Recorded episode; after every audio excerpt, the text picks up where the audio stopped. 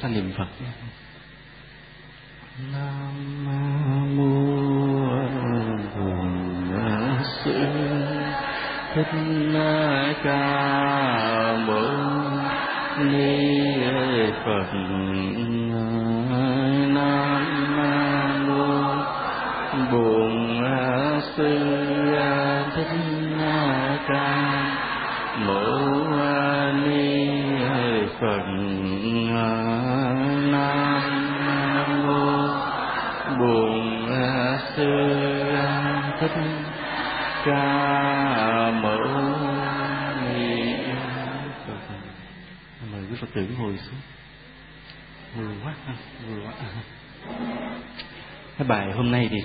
trọng mà lại gặp mưa. Nam mô bổn sư thích ca mâu ni phật. Hôm nay chúng ta học tới cái phần mà bát chánh đạo thứ bảy là phần chánh niệm tức là chính thức bước vào cái con đường thiền định để đạt được cái mục tiêu giải thoát. Cái phần chánh định là bài cuối kỳ tới á, thì là những cảnh giới của những người mà họ nhập được thiền định chứng ngộ dĩ nhiên là chưa phải chứng ngộ vì chứng ngộ với đắc thế tuệ. Nhưng mà những từng mức chánh định sắp tới chúng ta học thì là cảnh giới của thánh. Còn hôm nay là bài chánh niệm là cái con đường chuyển tiếp từ một phàm phu trở thành thánh. Nên bài hôm nay có một ý nghĩa rất là lớn. Nên um, những người mà nghe bài này cũng phải là những người phải hết sức là có thiện chí có tâm hồn.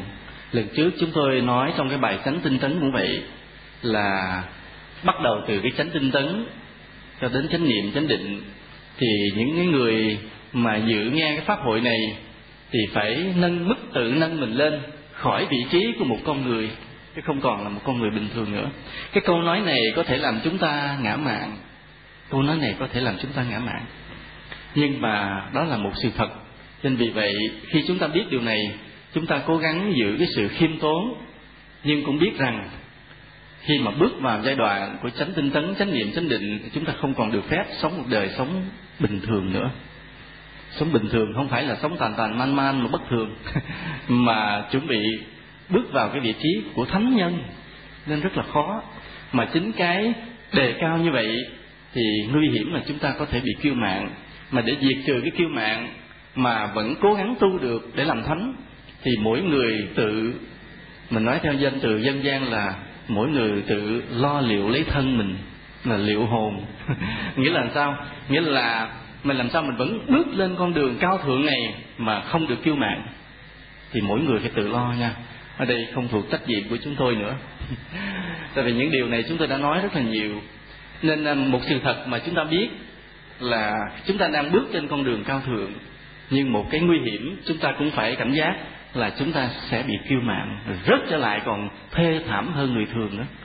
Có thể là điên loạn, mất tư cách còn hơn người thường nữa. Vì vậy là để đi vào những cái bài này, mỗi người phải chuẩn bị cái tâm hồn của mình như thế nào đó. Để, nghĩa là tâm hồn thì càng ngày càng thánh thiện, càng cao thượng, tư cách thì vượt bậc, mà tâm khiêm nhu thì thật là tuyệt vời.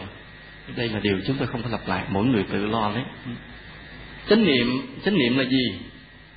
Thì chúng ta không có định nghĩa theo chữ nghĩa mà chúng ta định nghĩa theo cái nghĩa thẳng của nó. Thì chánh niệm là việc của tâm thôi. Trong bát chánh đạo về phần tâm á tạm có ba cái. Về tâm á có ba cái chánh thuộc về tâm. Một là chánh tư duy nghĩa là những suy nghĩ thuộc về tâm. Chánh niệm cũng thuộc về tâm và chánh định cũng thuộc về tâm. Ba cái này thuộc về tâm. Thì chánh tư duy á, là còn phải suy nghĩ suy nghĩ những điều tốt để tạo cho mình một cái tâm hồn thánh thiện. Chánh định á, là chứng đạt được tâm hồn bất động không suy nghĩ. À như vậy giữa chánh tư duy và chánh định ngược nhau phải không?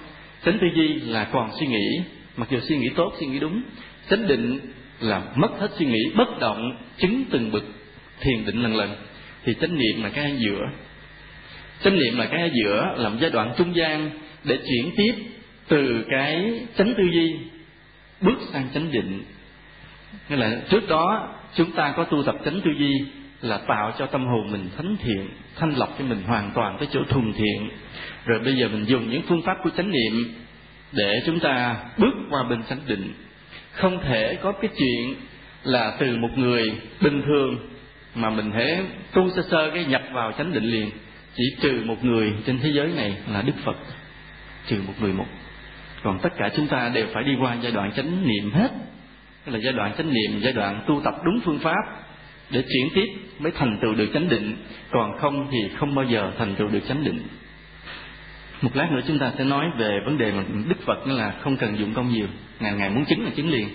Đó là trường hợp căn cơ siêu việt nhất thế giới từ cổ chí kim không có người thứ hai. Vậy mình trở lại. Chánh niệm á, thường đi chung với chữ là chánh niệm tỉnh giác. Ừ chánh niệm là phương pháp tu. Mà cái kết quả đầu tiên là xuất hiện một cái trạng thái rỗng rang tỉnh giác trong tâm. Nhưng mà chưa phải chánh định. Đó, đó nên thường hay hai chữ đi chung nhau là chánh niệm và tỉnh giác. Mà người ta bỏ chữ và đi nghĩa là nó chánh niệm tỉnh giác thì cái trạng thái mà tỉnh giác đó, tâm tự nhiên rỗng suốt thanh tịnh biết rõ cứ vằn vặt như một cái vầng trăng vậy đó soi cái trạng thái của tâm của một người mà đạt được chánh niệm á, là đạt được chánh niệm tỉnh giác á, cái trạng thái đó là cái kết quả khi mình tu chánh niệm đúng mức chưa phải siêu đâu. Nhiều người tới chỗ này cứ tưởng mình kiếm tánh, chân tâm thì không có mới đạt được chánh niệm tỉnh giác thôi. Nhưng mà chánh niệm đúng mới xuất hiện cái đó, còn chánh niệm trật thì không xuất hiện cái đó, không xuất hiện cái trạng thái tỉnh giác đó. Tuy nhiên, để xuất hiện được cái trạng thái đó, tỉnh giác, để chuẩn bị mà đi vào định đó chúng ta cần có bốn điều kiện. Cái này chúng ta nhắc sơ lại chút xíu bốn điều kiện. Thứ nhất là cái mục tiêu giải thoát của chánh kiến tức là hồi mà tu cái chánh kiến đầu tiên trong bát chánh đạo là mình phải định cái hướng giải thoát chứ không thể định cái hướng nào khác hết. Không thể tu để mà muốn giàu không thể tu để sinh lên cõi trời không phải tu là để cho người ta sợ mình không phải tu để cho người ta lạy mình hoàn toàn không. Cái định hướng ban đầu của chánh kiến là giải thoát. Kế đến á, điều kiện kế tiếp á, là cái đạo đức của chánh tư duy. À, chánh tư duy là thuộc về nội tâm là thuộc về đạo đức điều kiện kế tiếp nữa là phước của chánh nghiệp, là nhờ chánh nghiệp chúng ta tạo được phước thì mới có thể thành tựu được chánh niệm. Và cái điều kiện nữa là ý chí phi thường của chánh tinh tấn là khi rồi chúng ta có nói là để tu tập được thiền định, đòi hỏi cái ý chí của chúng ta là vô biên vô lượng, ý chí ngất trời xanh mà giấu trong cái vẻ khiêm cung hiền lành. Đó là chánh tinh tấn, đó là bốn cái điều kiện để chúng ta bước vào thiền. Chúng tôi nhắc lại, một là chánh kiến, định hướng giải thoát hai là đạo đức chánh tư duy, ba là phước chánh nghiệp, và bốn là ý chí của chánh tinh tấn. Thiếu bốn điều này, chúng ta không vào được chánh niệm chánh định. Do đó, trước khi đi sâu vào phân tích chánh niệm là chúng ta nhớ nhắc nhau bốn cái điều này. Mỗi người kiểm tra lại mình từ trước đến giờ, tu như thế nào. Tức là trong suốt chúng ta, thời gian theo Phật pháp, thời gian nghe tứ thánh đế, thời gian bắt đầu nghe sâu vào bát chánh đạo, mình đã làm được cái điều gì hay chưa? Nếu mà mình chưa có chuẩn bị sâu thì việc mà chúng ta chuẩn bị đi vào trong chánh niệm thì rất là khó khăn. À. bây giờ bắt đầu chúng ta đi vào cái phương pháp này nha. Mình nói chánh niệm thì nó thẳng câu tức là phương pháp tu thiền đó chứ gì hết phương pháp tu thiền. Nhưng mà từ thời đức phật cho đến cái thời kỳ phát triển à, của đại thừa phật giáo thì rất nhiều phương pháp xuất hiện để dạy người ta tu thiền. Vào thời đức phật cũng vậy đức phật tu chứng không hề có phương pháp. Nhưng mà khi ngài dạy thì ngài dạy rất nhiều phương pháp. Đây là một cái trí tuệ đặc biệt mà chỉ có phật mới có. Một lát nữa chúng ta sẽ phân tích cái chỗ này về pháp môn và căn cơ. Khi ngài dạy á, vào trong cái thời nguyên thủy, ngài dạy niệm hơi thở, ngài dạy quán thân nè, dạy quán tâm, quán thọ, phân tích về năm ấm, phân tích về lý vô thường, lý vô ngã, nghĩa là vô số điều mà những cái bài dạy của ngài làm cho nhiều người đắc đạo cho đến sau khi mà ngài nhập niết bàn rồi, thì những vị tông sư về sau cũng dạy rất nhiều pháp môn. Không hiểu tại sao, nên là vẫn còn rất nhiều pháp môn để giúp người ta vào định, mà các vị tông sư nổi tiếng đều xây dựng, đều mở ra được. Như là tịnh độ tông thì sử dụng câu niệm phật, là dùng câu niệm phật để nhiếp tâm. Rồi hoặc là thiền tông thì dùng nhiều cái câu nói bí hiểm để mà giúp người ta nhiếp tâm. Hoặc là tông thiên thai thì đi vào những phương pháp thiền từ thấp đến cao hoặc là mật tông thì sở trường về cái câu niệm chú hoặc là theo lăng nghiêm nói là để đi tìm tâm hoặc theo kinh viên giác để thấy các pháp như huyễn hoặc là theo pháp hoa gọi là trì tụng pháp hoa được công đức gì đó. Tức là nhiều nhiều nhiều vô cùng những cái pháp môn mà khắp thế giới cũng nhiều người tu theo. Nên nếu mà chúng ta không nắm được cái gốc đó, không nắm được cái gốc thì có thể chúng ta cứ tưởng rằng có nhiều đạo Phật, có rất nhiều đạo Phật, mà thực ra là lý do thế này. Lý do là khi mà phát triển càng ngày càng về sau á, thì nhiều vị tôn sư đã xa dần cái gốc, xa dần những phương pháp căn bản, thấp nhất. Do đó càng tu về sau, càng tu về sau thì con người ta càng quên cái gốc mà chỉ nắm cái ngọn của sự phát triển. Do quên cái gốc cho nên các pháp môn khác nhau hẳn. Ví dụ một người tu thiền đi tìm chân tâm phật tánh thấy một người tu tịnh độ cái thấy khác hẳn mình nói ủa thành trong đạo phật khác. Nhưng mà sự thật cả hai cái đó chung cái gốc. À, hoặc là người tu theo ờ, thiên thai à, ờ, với một người tu viên giác mình thấy giống như hai bộ kinh khác nhau hai phương pháp khác nhau kỳ thực cũng từ cái gốc duy nhất. Nên do đó à, chúng tôi là trách nhiệm của những vị tu sĩ nhiều vị cũng giống cùng cái suy nghĩ với chúng tôi là mơ ước tìm lại những cái dụng công rất căn bản nhất để nối kết Phật giáo lại. Tại vì mỗi cái pháp môn, mỗi tông phái hiện nay trên thế giới coi vậy cho con cái gốc chung, có gốc chung. Mà nếu chúng ta trở về được cái gốc chung đó, chúng ta sẽ tìm thấy một đạo Phật chung đồng trở lại. Đây là cũng là hoài bão của tất cả người đệ tử Phật chúng ta ước mơ xây dựng lại một cái đại đoàn kết cho tăng già một cái đại đoàn kết cho tăng già mà đầu tiên là từ cái pháp môn tu tập. Là khác pháp môn tu tập, chúng ta dễ chia rẽ. Còn mà đi tìm lại cái căn bản chung, thì mình dễ đoàn kết với nhau. Là từ khi mà có căn bản chung rồi rồi sau đó chúng ta bước lên phát triển cao, thì tùy ý mình về mình muốn niệm phật, niệm, muốn tu thiền, muốn tu làm gì đó làm. Nhưng mà căn bản ban đầu phải giống nhau, thì mới có một cái đạo phật chung được. Còn nếu căn bản ban đầu mà không giống nhau, thì đúng là không phải là một đạo Phật chung nữa. Mà nhìn vô giống như có nhiều đạo Phật đang tồn tại trên thế giới. Rồi ngày hôm nay cũng vậy, ngay trong thời đại hiện tại của chúng ta, cũng bỗng nhiên xuất hiện nhiều cái vị danh sư, đặt ra thêm một số pháp môn mới nữa. À rồi có nhiều vị đưa ra pháp môn mới. Ví dụ như là những thời gian gần đây có đưa ra cái thoại đầu, là cho chúng ta một câu hỏi, rồi mình cứ hỏi riết hỏi riết vậy đó. Nếu mà không điên thì mình sẽ đắc đạo.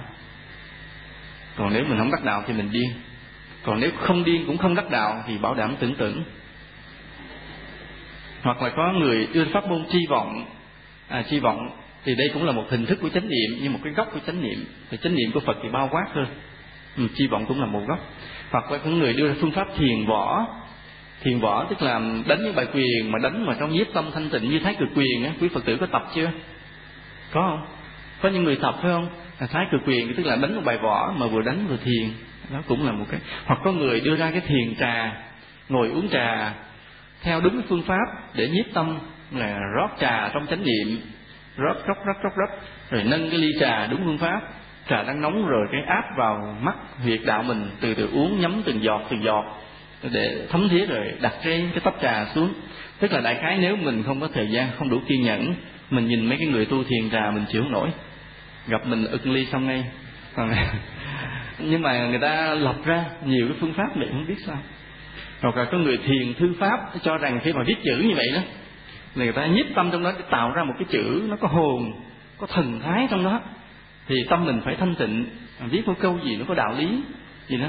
Như là ở báo giác ngộ vậy, có mở một cái lớp dạy thư pháp, thì cư sĩ cũng đến học tu sĩ cũng đến học.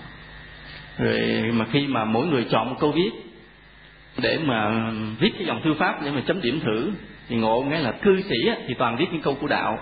Viết câu đạo rồi thế giới này như không như đủ thứ. Còn tu sĩ thì viết những câu ờ, làm sao em biết bia đá không đau? Sao kiểu. Trong cái phim mà nổi tiếng gần đây là phim Hero anh hùng anh hùng.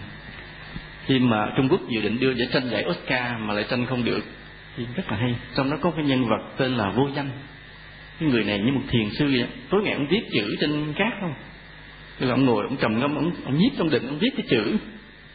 Rồi có cái người học trò thì ông viết xong chữ rồi xóa đi để ông tập ông viết chữ khác. Tức là ông nhiếp tâm bằng cái cách thư pháp. Mình không biết là có có thật hay không nhưng mà trong cái phim nó như vậy. Và cái người nhân vật mà tên là vô danh đó mới hiểu được cái tâm của tần thủy hoàng. Là cái người đó đi vào cung thành để ám sát tần thủy hoàng. Nhưng mà khi đối diện với tần thủy hoàng thì không giết tần thủy hoàng và tại vì biết cái tâm của tần thủy hoàng là muốn thống nhất trung quốc là để cho trung quốc vĩnh viễn đừng chiến tranh nữa. À, ý như vậy cho nên người này hiểu và bỏ đi ra. Chứ mặc dù rất là giỏi võ. Mà lúc đó thì um, có một cái đoạn kể là quân của tần thủy hoàng bắn tên như mưa vào trong cái thành đó. Và những cái tên bằng sắt nó rất xuyên thủng cái nhà nó đi vào trong nhà. Là ai trong nhà là nó ghim giết chết hết. Thì cái người anh hùng tên là vô danh này vẫn lặng lẽ đứng viết thư pháp, mặc dù là tên bay tua thủa gần bên mình. Mà đến khi mà tên bay trúng mình là chụp cái tên đi. Là trình độ võ như vậy rồi bỏ, tên nó đi ngồi viết tiếp. Làm tự tại tự tại như một thiền sư, mà võ công rất là siêu việt. Cái chuyện đó là như vậy. Nếu thích coi thì chúng ta cứ lấy phim nó mời về coi. Đó là thiền thư pháp.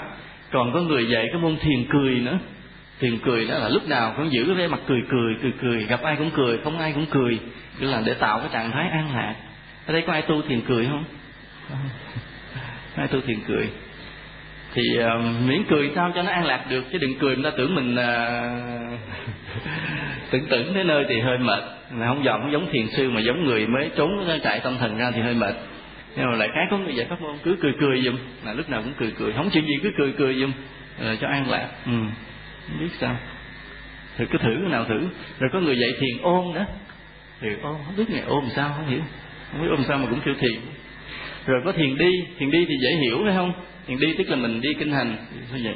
Rồi có người dạy thiền nằm võng nữa cái đù đưa mà thiền đó. Cái pháp môn này bộ hấp dẫn à ha. Hấp dẫn. À vì cái tu cái này khỏe nhất. Cái mà thiền nằm võng là khỏe nhất. Cái đông đưa đông đưa mà nhiếp tâm như vậy được lát ngủ nào cũng không hay. Bộ tu này bộ hơi dễ. Ừ nghĩa là trong nhiều cái pháp môn mà người nay đặt ra đó thì có những cái cũng giống như người xưa nhưng mà có những cái nó cũng sai lạc à ừ, có những cái gì đó nó là một cái gốc của Phật mà có những cái nó đi ngược với Phật nó không chuẩn xác lắm. Nên mình không có phê bình mình chỉ liệt kê ra thôi. Rồi mỗi người ai thích thì cứ tu thử. Người thích thiền võ thì võ thích thiền trà hay thích thiền thư pháp hay thích thiền ôm thích thiền nằm võng thì thôi tự mình nha. Tôi không có ý kiến. Tuy nhiên thôi cái này là chúng ta tin rằng trí tuệ của đức phật là nhất. Có ai không có niềm tin không? Nghĩa là bây giờ so sánh giữa đức phật à, các vị đại sư sau này à, các vị thiền sư sau này, các vị danh sư sau này, thì trong đó đức phật vẫn là hạng nhất, trí tuệ nhất, siêu việt nhất. Đồng ý không? Nếu đồng ý thì nói nữa, không đồng ý không nói nữa. Vậy, phải bắt chước thầy bói mới được. Thầy bói sao? Coi đúng không? Nếu mà đúng tôi mới coi nữa, không đúng không coi nữa. Cái là đúng đúng, coi nữa. đi bây giờ cũng vậy đó. Nghĩa là trong vô số những vị đại sư, danh sư, tổ sư, tông sư, từ xưa đến nay sau đức phật, thì đức phật là số số một. Tin chắc ha. Rồi nói nữa. Rồi. nghĩa là đức phật là trí tuệ cao nhất giữa ba cõi sáu đường. Và ngài đã dạy ra một con đường căn bản nhất, thấp nhất là tứ niệm xứ. Nên cái tứ niệm xứ là đủ công năng để phá trừ những chướng ngại của tâm hơn tất cả pháp môn khác. Bây giờ đó, về vấn đề tứ niệm xứ, để chúng ta nói là chúng tôi muốn so sánh giữa căn cơ và pháp môn. Căn cơ của chúng sinh thì có cao, có thấp. Pháp môn cũng có cao, có thấp. Cái người căn cơ cao thì tu pháp môn. Cao, người căn cơ thấp thì tu pháp môn. Thấp, đó là đương nhiên, phải không? Nhưng mà cao cỡ nào thấp cỡ nào. Bị làm con số này nó trừu tượng, chúng ta án chừng thôi. Ví dụ thế này. Ví dụ là căn cơ chúng ta là chính, thì chúng ta phải lựa cái pháp môn thấp cỡ tám, bảy mà tu thôi, thì mình nhiếp tâm được. Còn nếu căn cơ mình là chính mà mình tu pháp môn cao ở mức độ 10 mình với không tới, không nhiếp tâm được. Đó là nguyên tắc. Nguyên tắc. Ví dụ như căn cơ mình là năm, thì mình chỉ nên tu cái pháp môn thấp cỡ ba, bốn thôi, mình nhiếp tâm được còn nếu mình mình tu pháp môn cao ở sáu bảy, mình với không tới, không giúp tâm được. Đây là nguyên tắc. Đây là nguyên tắc. Thì chúng ta thấy, mà thế nào gọi là cái căn cơ cao, thế nào gọi là căn cơ thấp? Căn cơ cao là thế này. Căn cơ cao nghĩa là với một phương pháp rất đơn giản, mình nghe xong, mình thực hành, ứng dụng được, nhiếp tâm liền. Đó là căn cơ cao. Còn căn cơ thấp là gì? Căn cơ thấp là phải dạy rất tỉ mỉ nhắc mình từng cái đường đi, nước bước, từng cái câu nói, từng cái sửa tâm, từng cái đạo đức, từng cái giới hạnh, từ từ mình đi vào mình mới vào định được. Đó là phải bằng cái lời dạy rất kỹ, rất lâu dài thì mình mới nhiếp tâm được. Vậy đây mình căn cơ cao hay thấp? Tốt, mình nhận định mình là tốt. Và còn cái pháp môn đó nó pháp môn cao hay thấp là căn cứ vào đâu? Là chỗ này. Cái pháp môn mà cao á là pháp môn, ông thầy ông dạy, ông nói những câu rất đơn giản ông không nói nhiều mà mình nắm câu đó rồi mình tu được luôn. Là phương pháp nó ít chữ, ít lời là phương pháp cao. Còn cái phương pháp thấp là phương pháp mà nói tỉ mỉ từng chút chút chút đủ chuyện hết. Dạy mình từng ly từng tí đó là phương pháp thấp, là phương pháp rất căn bản. Do đó, như trường hợp của chúng ta đây, chúng ta đều là những căn cơ thấp. Do đó, mình đều đồng ý với nhau là chúng ta lựa pháp môn thấp mà tu, phải không? Thì chúng ta mới có thể nhiếp tâm được. Ngày xưa đó, có những cái vị thiền sư căn cơ họ rất là cao. Họ nghe một câu nói đơn giản họ nhiếp tâm được liền. Ví dụ như trường hợp này. Có thiền sư đại trí. Ngày ở tề liên ngày lúc mày còn là một thiền sinh ngày mới đến tham vấn thiền sư đa phước. Thiền sư đa phước thì ông có trồng cái rừng tre. Và ông, thích trồng cái rừng tre ông hay ngồi trong rừng tre ông chơi. Thì lúc ông ngồi trong rừng tre ông chơi đó, thì ngài đại trí lúc còn trẻ mới đến đảnh lễ đến đảnh lễ hỏi đạo. Ngài mới quỳ xuống thưa thế này là bạch hòa thượng thế nào là rừng tre của đa phước? Cái câu hỏi có dính vị đạo không? Có không? Có đạo lý không? Có không? Có. Nhưng mà cái ngày xưa lắc léo hay nói ẩn ý thôi tức là ý nói là đạo lý của hòa thượng là như thế nào, lại không thèm hỏi thẳng cái chị đạo lý, hỏi rừng tre của ngài như thế nào. Đó là ám chỉ đạo lý ngài như thế nào, cái cảnh giới chứng ngộ ngài như thế nào, con đường của ngài, cái tông chỉ của ngài như thế nào, mà lại dùng một câu rất là xa xôi à, bóng bẫy. À, nó bóng nó gió thôi. Bạch hòa thượng thế nào rừng tre của đa phước. Vì cái chùa đó tên là chùa đa phước. Minh hòa thượng trụ trì đó cũng kêu là ngài đa phước. Giống như mình thầy trụ trì đây vậy mình hay kêu là thầy từ tân vậy đó. À, thì khi mà hỏi bạch hòa thượng thế nào rừng tre của đa phước?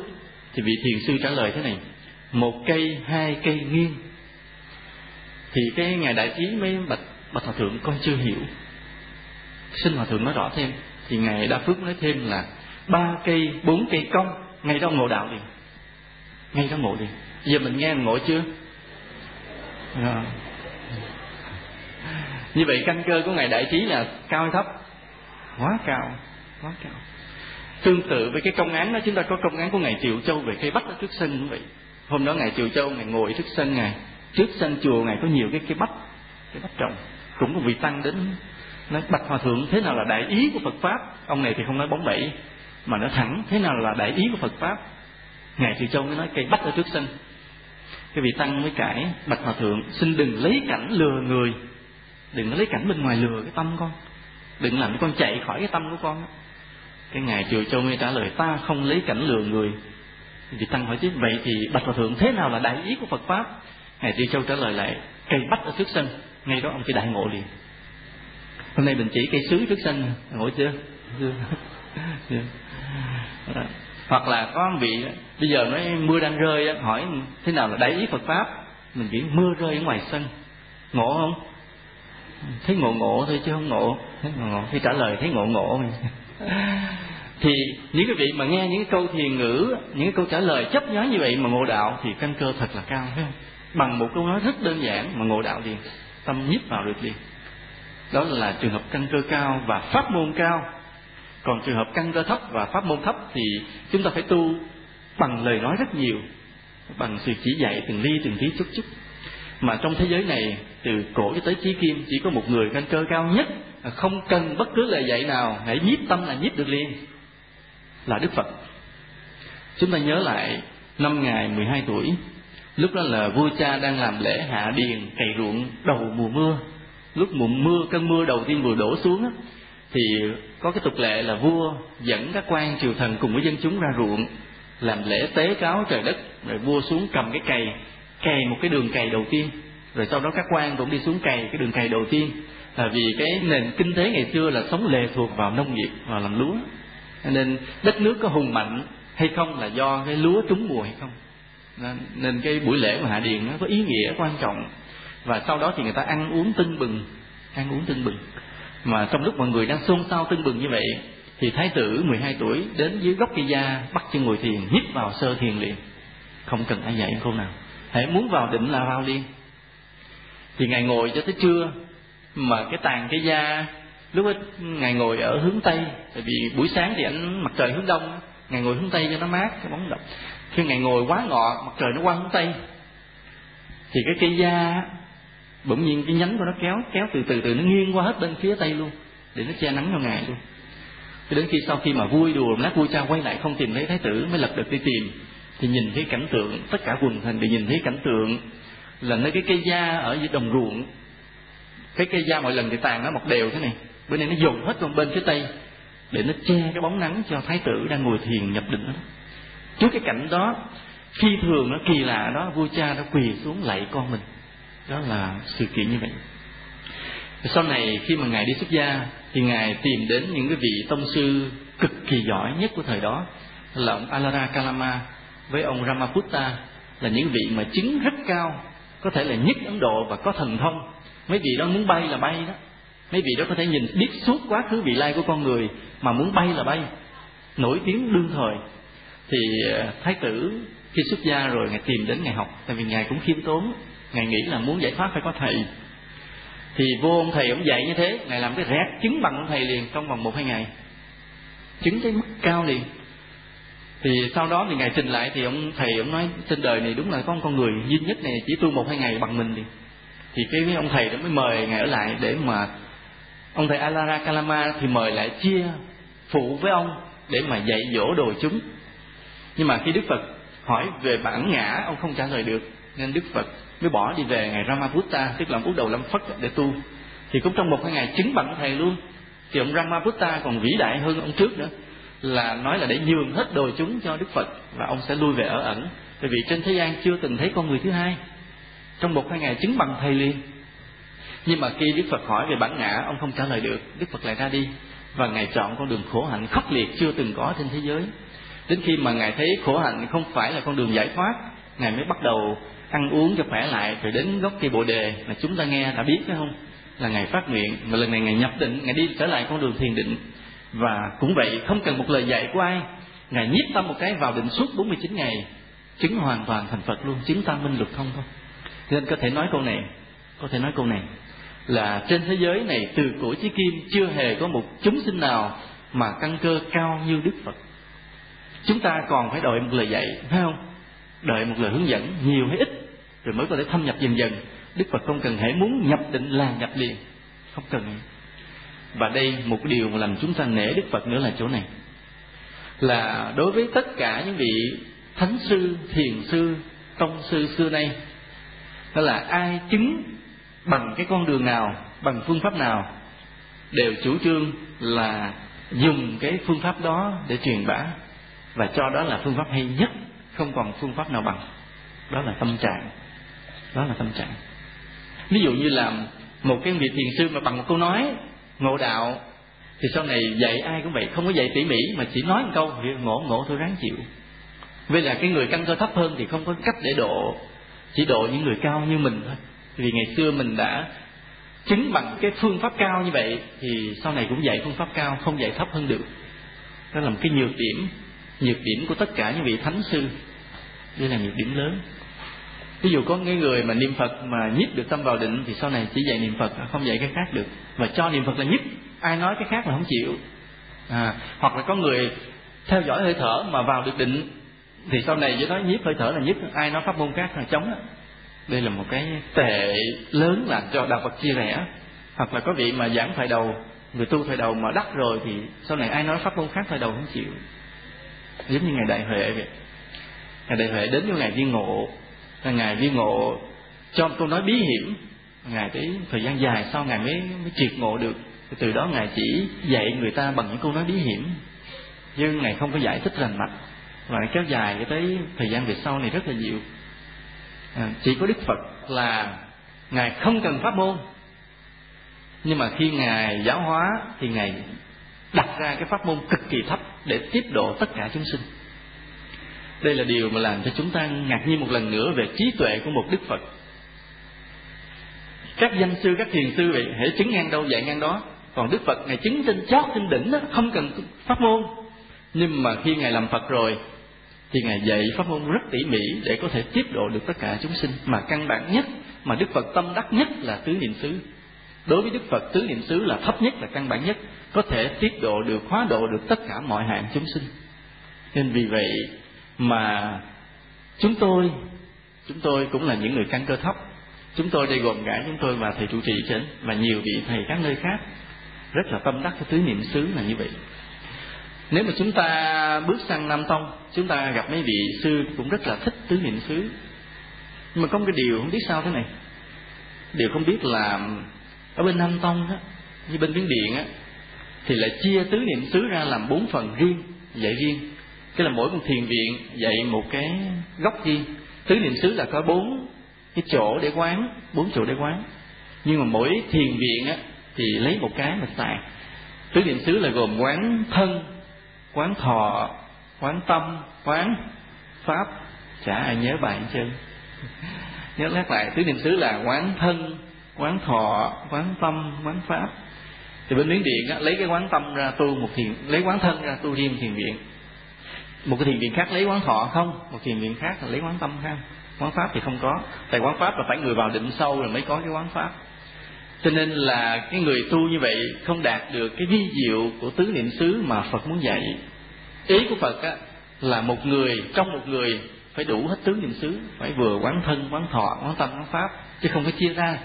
Đây cũng là điều mà chúng ta nghĩ rằng khi xa phật là chúng ta đã không còn tuân thủ lời dạy của phật một cách nghiêm chỉnh. Mặc dù bên nam tông là có vẻ tinh tấn lắm á, bên nam tông là tuân thủ, hoặc thậm chí có khi là bảo thủ để giữ gìn cái lời dạy của phật lắm á. Vậy mà họ cũng chia sẻ ra luôn. Đúng ra là trong một con người phải đủ bốn cái chỗ quán hết, là tứ niệm xứ hết. Chúng ta thấy thế này, là khi chúng ta điểm lại những cái pháp môn mà hiện nay chúng ta hay nghe nói để chúng ta đánh giá cái cao thấp. Là bây giờ chúng ta nghe nha. Chúng ta nghe, chúng ta đánh giá là pháp môn có cao hay thấp để biết nào giờ mình tu cao hay thấp. Có nhiều người tu nào giờ không nhiếp tâm được là vì mình tu pháp môn cao, mà không hay. Thì ông thầy mình có dạy như đó, không ngờ tu pháp môn cao hơn căn cơ của mình, tu hoài không được. Giờ chúng nào ví dụ có người dạy mình nói, thưa thầy, con muốn nhiếp vào tu thiền. Thì ông thầy cũng vậy, con phải dừng suy nghĩ lại. Ông nói một câu đó rồi mình về mình ráng, mình dừng cái suy nghĩ lại. Như vậy cái đó cao hay thấp? Cao hay thấp? Quá cao chứ. Nói con câu đơn sơ đó làm sao ai mà dừng được, phải không? Giờ ai nghe xong dừng được liền không? Giơ tay lên. Giơ lên là cho ngồi mé mé đây ở trong kia để phật ngồi, cái người đó nghe một câu dừng được liền ngồi đây được. Có ai nghe câu đó dừng được liền không? Ba năm dừng được không? Mười năm dừng được không? Tới chết cũng chưa dừng được tại câu đó quá cao, câu đó là cỡ như bồ tát mới tu nổi chứ mình tu không nổi. Nghĩa là nói, thưa thầy, sao con không dừng suy nghĩ được? Thầy nói à, vậy dừng lại con. Mà dừng được liền thì người đó leo chỗ này ngồi được. Trên kia thôi chịu thua nhiều quá cao, phải không? Rồi ví dụ như có một người nói là con muốn nhiếp tâm, thì vậy mình là con phải theo dõi hơi thở ra, hơi thở vào. Mà nếu mình nghe câu đó, mình theo dõi hơi thở ra, hơi thở vào, mình nhiếp được tâm liền, lắng được tâm liền, thì cao hay thấp? Rất cao rất cao. Đó là lý do vậy chính vì vậy mà có nhiều người cũng nghe lời một vị thầy cũng theo dõi hơi thở ra hơi thở vào mười năm chưa nhiếp được tâm. Tại vì lời dạy đó quá đơn giản. Mà đơn giản chừng nào có nghĩa là cái phương pháp nó quá cao không phù hợp với căn cơ của mình. À, hoặc là có người thế này có người hỏi thưa thầy sao con không nhiếp tâm được? Nó bị con phải nhìn thẳng vọng tưởng. Con phải theo dõi vọng tưởng thì tự nhiên nó sẽ tan mình bắt đầu mình ngồi lắng tâm, mình nhìn thẳng vọng tưởng mình nó tan liền. Thì mình cao hay thấp. Quá cao. Bằng tổ hệ khả. Bằng tổ hệ khả. Tại vì chúng ta nhớ lại câu chuyện á, tổ hệ khả. Là tổ hệ khả mới trình bày với ngài bồ đề đạt ma là cái câu nói, sau khi mà ngài được làm đệ tử rồi, ngài mới đến trình với thầy, thưa thầy, tâm con không an. Xin thầy cho con pháp an tâm. Thì tổ của tổ đạt ma mới nói câu này, ngươi đem tâm ra ta an cho cái chữ mà đem tâm ra ta an cho làm cho ngài huệ khả mới quay nhìn lại tâm mình. Mà khi quay nhìn thẳng vào tâm mình thì nó mất tiêu. Đó cái nguyên tắc cái phương pháp chỗ đó là nhìn thẳng tâm mình thì nó mất. Thì lúc đó ngài huệ khả mới nói của con, con tìm tâm không thấy nữa? Thì tổ bồ đề đạt ma nói ta đã an tâm cho ngươi rồi. Tức là cái phương pháp mà tổ bồ đề đạt ma dạy cho ngài huệ khả là nhìn thẳng vào tâm thì nó sẽ tan biến vọng tưởng liền. Mà ngài an liền. Như vậy là tổ huệ khả căn cơ thấp hay cao? Quá cao mình bây giờ mình nghe câu đó mà mình nhìn thẳng vào tâm mình mình ngồi yên lặng mình nhìn thẳng vọng tưởng tan liền không còn nữa thì mình cũng bằng tuổi hệ khả thì người đó không nên ngồi dưới đó nữa, không nên ngồi bó gối dưới đó nữa mà phải ngồi lên trên này. Nên nó có những phương pháp như vậy người xưa làm được mình làm không được vì căn cơ khác nhau.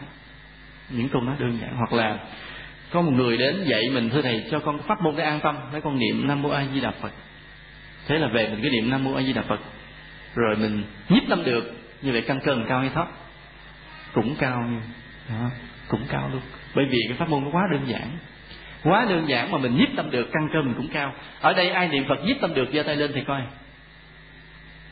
Nó thiệt tình đi. Có không?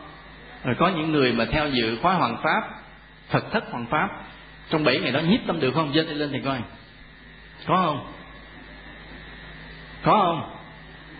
Thấy không? Không đơn giản mặc dù là cứ nói đó là cái câu niệm phật, đó là cái độ cho chúng sinh thời mặt pháp dễ tu nhất, phải không? Mặc dù niệm phật rất có phước, công nhận niệm phật rất có phước. Nên làm cho chúng ta từ cái phước thấp, mình niệm giết phước mình tăng lên từ từ, điều đó đúng. Nhưng mà bằng câu niệm phật đơn sơ đó mà nhiếp được tâm liền thì căn cơ mình không phải hạng thường. Đó là lý do nhiều người cũng chịu khó niệm phật riết, niệm phật riết mà vẫn không nhiếp tâm được. Là vì lý do vẫn là pháp môn cao, bởi vì quá đơn giản hay là dạy mình một cái gì đơn giản mà mình thành công là cái pháp môn nó cao và căn cơ mình cao. Rồi bây giờ cũng vậy. Ví dụ một cái câu thầy đầu ông thầy cũng cho mình câu thầy đầu tức là con phải ngồi suy nghĩ thôi. trước khi cha mẹ chưa sinh ta là ai? À, rồi cái mình ôm cái câu đó mình suy nghĩ ngày đêm suy nghĩ thiết quên trời quên đất hết thì có khi là chưa ngộ đã điên rồi. Chưa ngộ đã điên rồi. Vì nó cũng thuộc lại quá cao quá cao nghĩa là cái gì mà càng đơn giản, cái đó là càng cao. Hoặc là có người dạy cái này xem tất cả là không. Xem tất cả là không. Nghĩa là ngồi bắt đầu quán, thân này là không, tâm này không, cảnh là không. Và nhiếp tâm được thì cao hay thấp? Không, cái đó bắt đầu trung bình rồi, thấp xuống rồi đó. Tại vì nó hơi rườm rà rồi. Tức là khi mà quán á, mà ngồi mình phải quán, nhìn ở đâu cũng thấy vậy. Thế giới này như một giấc mộng, như ảo, như hư thân mình như ảo, như hư, tâm mình như hư, như ảo. Đó, nó hơi rườm rà, thấy không? Chứ nó không còn đơn giản như cái kia nữa, thì bắt đầu hơi thấp hơn chút xíu. Đó là lý do tại sao mà có nhiều người quán như vậy, tâm bắt đầu yên là vậy. Tại cái đó pháp môn hơi trung bình và căn cơ mình trung bình, nên nhiếp cái đó. Tu theo như vậy, tâm thấy có yên. Có ai nhiếp được như vậy, yên chưa? Có chưa? Đó là cho nên vì vậy mà nếu chúng ta thấy mình nghiệp nặng nghĩa là căn cơ mình thấp, thì chúng ta xin vui lòng chọn một pháp môn rất là căn bản, rất là thấp thấp hơn cả cái nghiệp của mình nữa, thì mình tu mới có kết quả. Và đó là tứ niệm xứ. Đây là điều mà chúng tôi vậy. Ngày xưa chúng tôi đọc những bản văn của phật, thấy phật dạy tứ niệm xứ dạy nhiều lời quá, dạy nhiều lời quá. Chúng tôi cứ nghĩ tại sao mà đức phật dạy rườm rà như vậy? Trong khi mà để khi để vào thiền, người ta chỉ cần một hai câu nói đơn sơ mà mãi mình bao nhiêu năm tu hành chiêm nghiệm nhiều rồi mới hiểu rằng đúng là chỉ có đức phật không có người thứ hai. Từ đi với chúng sinh như vậy ngài dạy một pháp môn rất là thấp nên phải nhiều lời chi ly tỉ mỉ mới phá được sập những cái nghiệp tiềm ẩn của chúng sinh mà không có một vị thiền sư nào bằng hết. Đây là điều như vậy. Bây giờ hồi nãy chúng ta nói với nhau á, là chánh niệm là trung gian giữa chánh tư duy và chánh chánh định. nghe phải nhớ dùm. Chánh niệm là trung gian giữa chánh tư duy và chánh định. Tức là chánh tư duy là gì? Chánh tư duy là gì? Là những suy nghĩ chân chính, phải không? Những suy nghĩ tốt để làm cho tâm hồn mình trở nên thuần thiện, đạo đức, phải không? Đó. Nên là vậy những cái suy nghĩ nào là những suy nghĩ chân chính, đạo đức? Những suy nghĩ nào? Vô số, phải không? Vô số những cái suy nghĩ làm cho mình trở nên thánh thiện, đạo đức. Thì như vậy, để thành tựu chánh niệm, chúng ta lựa trong số những cái chánh tư duy đó, lấy ra một vài cái mà tu cho thuần thì nó biến thành chánh niệm. À đây là bí quyết. Đây là bí quyết mà từ chánh tư duy biến thành chánh niệm nha.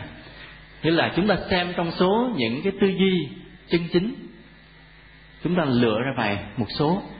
Đặc biệt, cứ ôm cái đó suy nghĩ hoài, tư duy hoài về điều đó thì nó biến thành chánh niệm tỉnh giác. Dễ không? Dễ không? Không dễ vô cùng. Bởi vì không bắt mình phải làm gì điều khó vượt khỏi khả năng mình. Suy nghĩ thì mình dễ không?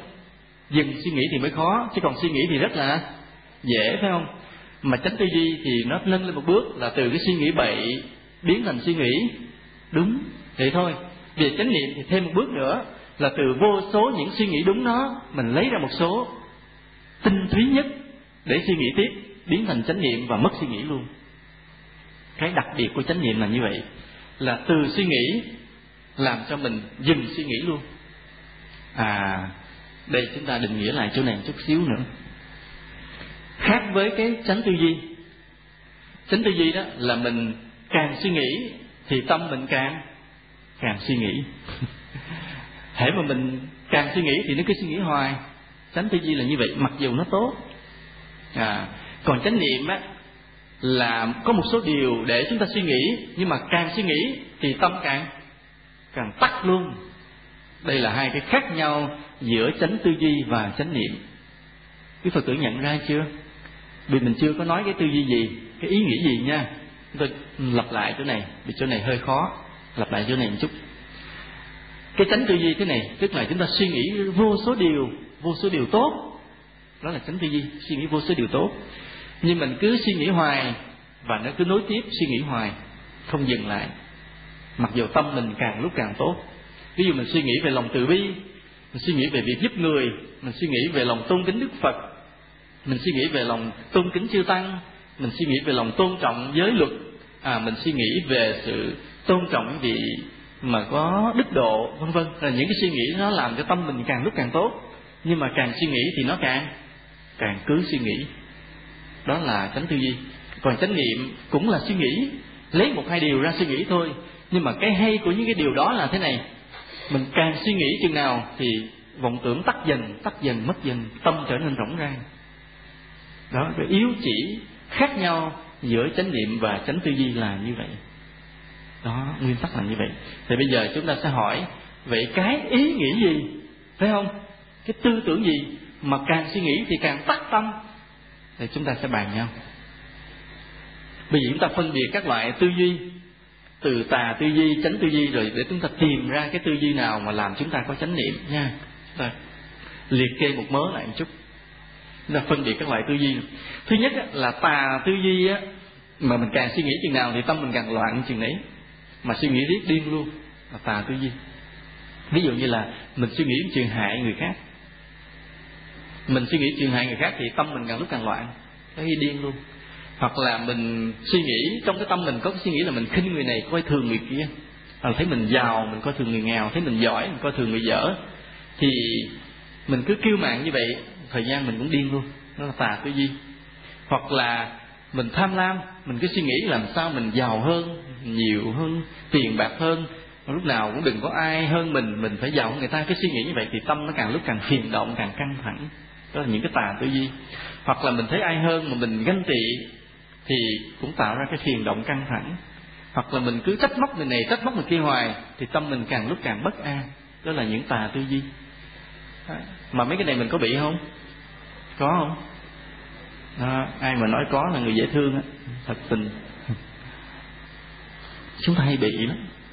Cho nên mình bớt bớt trách nhau. Là ví dụ, đó là một cái suy nghĩ về sai về đạo đức. Rồi cái tà tư duy nó còn có cái là suy nghĩ sai về đạo lý nữa. Ví dụ cái suy nghĩ sai về đạo lý thế này. Ví dụ có người cho rằng là sống là để hưởng thụ. Đó là suy nghĩ sai về đạo lý thì nghĩ như vậy thì người này càng lúc tâm hồn càng tầm thường và càng loạn. Nên khi mà công an á, họ bắt được những người tội phạm á mà họ, trong quá trình điều tra, hỏi han tâm sự cái nọ đó, thì những người công an họ mới phát hiện ra một điều là những người tội phạm đều có cái suy nghĩ giống nhau chỗ này. Họ cho rằng cuộc đời ngắn ngủi, nếu không hưởng thụ cho lẹ thì uổng phí. Tất cả tội phạm đều có suy nghĩ giống nhau. Mà không phải riêng tội phạm, những cái người giàu có rồi mà sống hư hỏng cũng suy nghĩ giống như vậy luôn. Là nghĩ rằng cuộc đời ngắn quá, tôi hưởng thụ cho lẹ để uổng, chết uổng đó là một cái tà tư duy sai về đạo lý. Rồi cho rằng chết là hết. Rồi bây giờ ráng sống thì mình quậy được cái nào nó quậy đã, nào nó đã. À cho rằng tất cả chỉ là tương đối thôi. Không có bao giờ có cái sự giác ngộ tuyệt đối. Ai hay gì cũng hay chừng chừng nữa thôi. Chứ không bao giờ có người đến cái thánh tột cùng với đức phật, họ không tin. Ai hay gì cũng hay chừng chừng nữa thôi. Chứ không bao giờ có người đến cái thánh tột cùng với đức phật, họ không tin. Hoặc là đến nỗi nói không có thần thánh ở cõi trời, không có cõi địa ngục những cái đó cũng gọi là cũng làm cho người ta hụt hẫng làm cho tâm bất an. Nên vì vậy là cái suy nghĩ sai về đạo lý cũng làm cho con người ta mất dần đạo đức. Khi mình nghĩ rằng chết là hết thì mình sẽ sống một cách là không cần có cái hậu không cần nghĩ đến đời sau. Trên đời này mánh mung gì được mánh mung cũng là một cái nguy hiểm. Đó, đó là những cái tà tư duy. Còn tránh tư duy là những cái gì? Tránh tư duy đây là chúng ta suy nghĩ này này lòng tôn kính phật, tôn kính chư thánh, tự nhiên tâm mình an từ từ, vững từ từ. Là lòng mình có cái tâm gì là quý trọng mọi người, ai mình cũng mong rằng mình kính người ta, không muốn khinh ai hết. Đó là cái tránh tư duy. Hoặc là cái tâm từ bi, tha thứ, khoan dung, thấy ai cũng muốn thương hết, ai muốn thương cái nhiều khi mình đi đường mình thấy mọi người cũng cũng cà chớn rồi khi mặc đồ thì coi như không có tư cách. Nói năng thì vụt chạc bậy nó bà tức là nói chung không có tư cách cũng chỉ cà chớn. Nhưng mà vì người ta là một chúng sinh mình vẫn phải thương. Mình phải suy nghĩ như vậy. Tức là mình phải khoan dung phải đồ lượng vẫn thương. Cái kệ họ như làm có duyên độ họ có duyên rồi thôi chứ cũng không ghét họ. Tôi nghĩ như vậy. Là trong đời mình cứ muốn thương thôi không muốn ghét đó là tránh tư duy.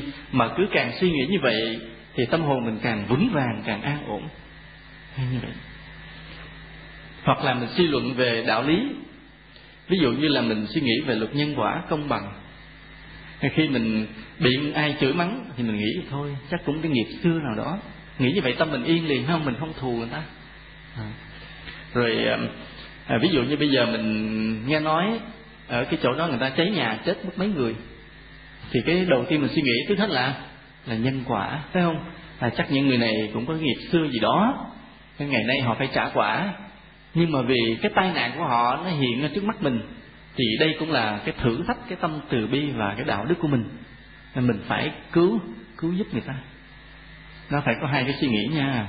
Thấy người gặp nạn, mình phải có hai cái suy nghĩ. Khi người ta gặp nạn, cái suy nghĩ thứ nhất là mình biết đây là nghiệp người ta phải trả, phải không? Cái suy nghĩ thứ hai vì cái nạn đâu biết ngay trước mắt mình. Thì tức là đây là cái cơ hội thử thách cái tâm từ bi của mình.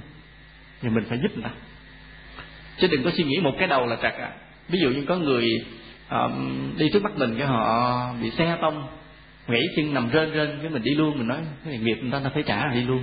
Tức là suy nghĩ thứ nhất không có suy nghĩ thứ hai thì là sai. Sai với đạo lý và sai luôn với pháp luật luôn. Pháp luật cũng sai. Tại trong pháp luật quy định sao? Thấy người bị hại phải phải cứu giúp không cứu giúp là bị truy tố đó cho nên chúng ta phải có hai cái suy nghĩ đó, mới đúng là đạo lý mà cũng là mới đúng với pháp luật. Đó là những cái tránh tư duy đó làm cho mình, tâm mình an ổn, vững vàng. Bây giờ chúng ta sẽ đi dần vào những cái tư duy mà bắt đầu làm cho tâm mình tắt từ từ luôn, tạo ra cái trạng thái tỉnh giác và vào định dần dần. Thứ nhất là ngồi kiết già, đúng tư thế, thân mềm mại, bất động. Phải ngồi kiết già dùm chút ngồi kiết già là chân trái mình vắt lên trên cái đùi phải rồi cái chân phải mình vắt lên trên cái cái chân trái trở lại nữa. Nó kéo như vậy nó gài cứng như vậy nó gài cứng như vậy. Mà tại sao phải ngồi kiết già? Là vì khi mà ngồi gài kiết già cứng như vậy đó thì tâm mình nó mới chịu vào định. Nếu mà mình ngồi bán già tức là mình chỉ bắt cái chân trái lên trên đùi phải thôi mà không bắt kéo chân phải lên đùi trái một lần nữa tức là ngồi bán già đó, ngồi rất là dễ. Và mình ngồi bắt đầu mình tu mình nhiếp tâm mình với tâm bắt đầu tâm chuẩn bị nó vào định, mà tâm mình nó phát hiện ra là cái chân mình ngồi bán già nó không chịu vào định. Đứng liền, nó đứng lại liền. Nó buộc mình kéo chân lên, bắt kiết già thì bắt đầu nó mới chịu nhiếp vào định luôn. Không tin mọi người làm thử. Tu cho vào định rồi sẽ thấy là cái tâm mình nó khắc khe lắm nha. Vì vậy mà chúng tôi luôn luôn khuyên mọi người khi tu thiền phải ráng ngồi kiết già đừng ngồi bán già ví dụ như mình không bắt kiết già được, phải tập phải tập tập từ từ cho đến cái ngày bắt được kiết già. Vì tâm mình nó đòi hỏi, vì cái người mà tâm năng lắng dần lắng dần, nó yên dần yên dần, cho đến khi tự động nó kiểm tra cái thân của mình nè. Khi mà tâm vào định, nó tự động nó kiểm tra cái thân mình ở ba chỗ. Nói ba chỗ chứ nhiều chỗ lắm, nhưng ba chỗ chính. Thứ nhất, xương sống thẳng chưa? Xương sống mà chưa thẳng, tâm không chịu vào định. Lúc đó tự mình phải dựng cái xương sống thẳng lên. Rồi nó bắt đầu nó kiểm tra hai cái tay của mình hai cái tay mình bỏ sụi lơ mà kẹp vô hông gì là tâm không chịu vào định. Nó phải nhích cái tay ra khỏi cái hông một chút, hơi ra xa hông. Như tượng đây là đúng nè. Không biết sao hơn sao cái tượng này là đúng tượng phật đây hai cái tay ra xa khỏi hông, thấy không? Nó hơi đưa đưa ra vậy là đúng. Thì tâm mới chịu vào định. Và cái chân chân bắt đúng kiếp già, tâm mới chịu vào định. Còn bắt bán già là tâm đứng lại liền. Ừ. nên vì vậy, chúng ta khi vào tập thiền, phải ngồi đúng tư thế kiết già mắt mở rõ, nhìn xuống, không nhắm. Nhớ như vậy nha, giai đoạn đầu không nhắm. Tu vài ba năm mới được nhắm. Giai đoạn đầu phải mở rõ, nhìn xuống, lâu lâu được nháy. Không phải mở trừng trừng rồi lát khóc, đổ thừa thôi. Nói thầy không có dạy nháy mắt. Nên không dám nháy, mở mắt hoài muốn chết luôn. Nói, không mở mắt. Mắt mở rõ, nhìn xuống một chỗ, lưỡi đưa lên chân nâng trên. Và quan trọng là kiểm tra toàn thân mềm mại mà bất động. Mềm mại là không có thớ thịt nào gồng cứng hết là cái thân mình buông rất lỏng buông lỏng. Nhưng mà trong cái buông lỏng đó không cho nhúc nhích. Đây là trung đạo. Rồi nếu mình buông lỏng mà buông lỏng lát cái cái người ngược ngà ngược ngưỡng vậy là trật hoặc là mình nó nghe nó không nhúc nhích mình gồng cái thân lại cứng lại cho không nhúc nhích mà gồng cứng thì cũng sai luôn. Và cái trung đạo là thân buông lỏng mềm mại mà không nhúc nhích. Đó, là trước hết cái cách ngồi trước. Thì bây giờ nè để chuẩn bị nè vào thiền á chúng ta phải kết hợp với hơi thở. Là đức phật buộc chúng ta phải biết hơi thở. Tại trong hơi thở nó có hai cái công năng. Công năng thứ nhất á, khi chúng ta biết theo dõi được hơi thở ra, hơi thở vào rõ ràng thì làm cho tâm mình tỉnh giác, không mê mờ là cái thứ nhất. Cái thứ hai á, khi mà chúng ta theo dõi hơi thở ra, hơi thở vào á, chúng ta mới ý thức được cái mạng sống của mình nó mong manh. Nó chỉ bám trong hơi thở thôi, phải không? Dứt hơi thở một cái là làm sao liền? Mình sẽ ra đi về miền cát nóng. Nơi có trăng soi. Nhớ nhớ bài đó không? Anh sẽ ra đi về miền cát nóng nơi có quê hương mịt mù, thuốc súng. Bài đó xưa rồi, lâu lắm. Thế là chúng ta sẽ thấy cái hơi thở nó ra vào rõ ràng và mình thấy đời sống mình nó dính vào trong hơi thở đó. Tắt hơi thở cái đi gì nên vì vậy mình ý thức được cái vô thường rất là rõ ràng.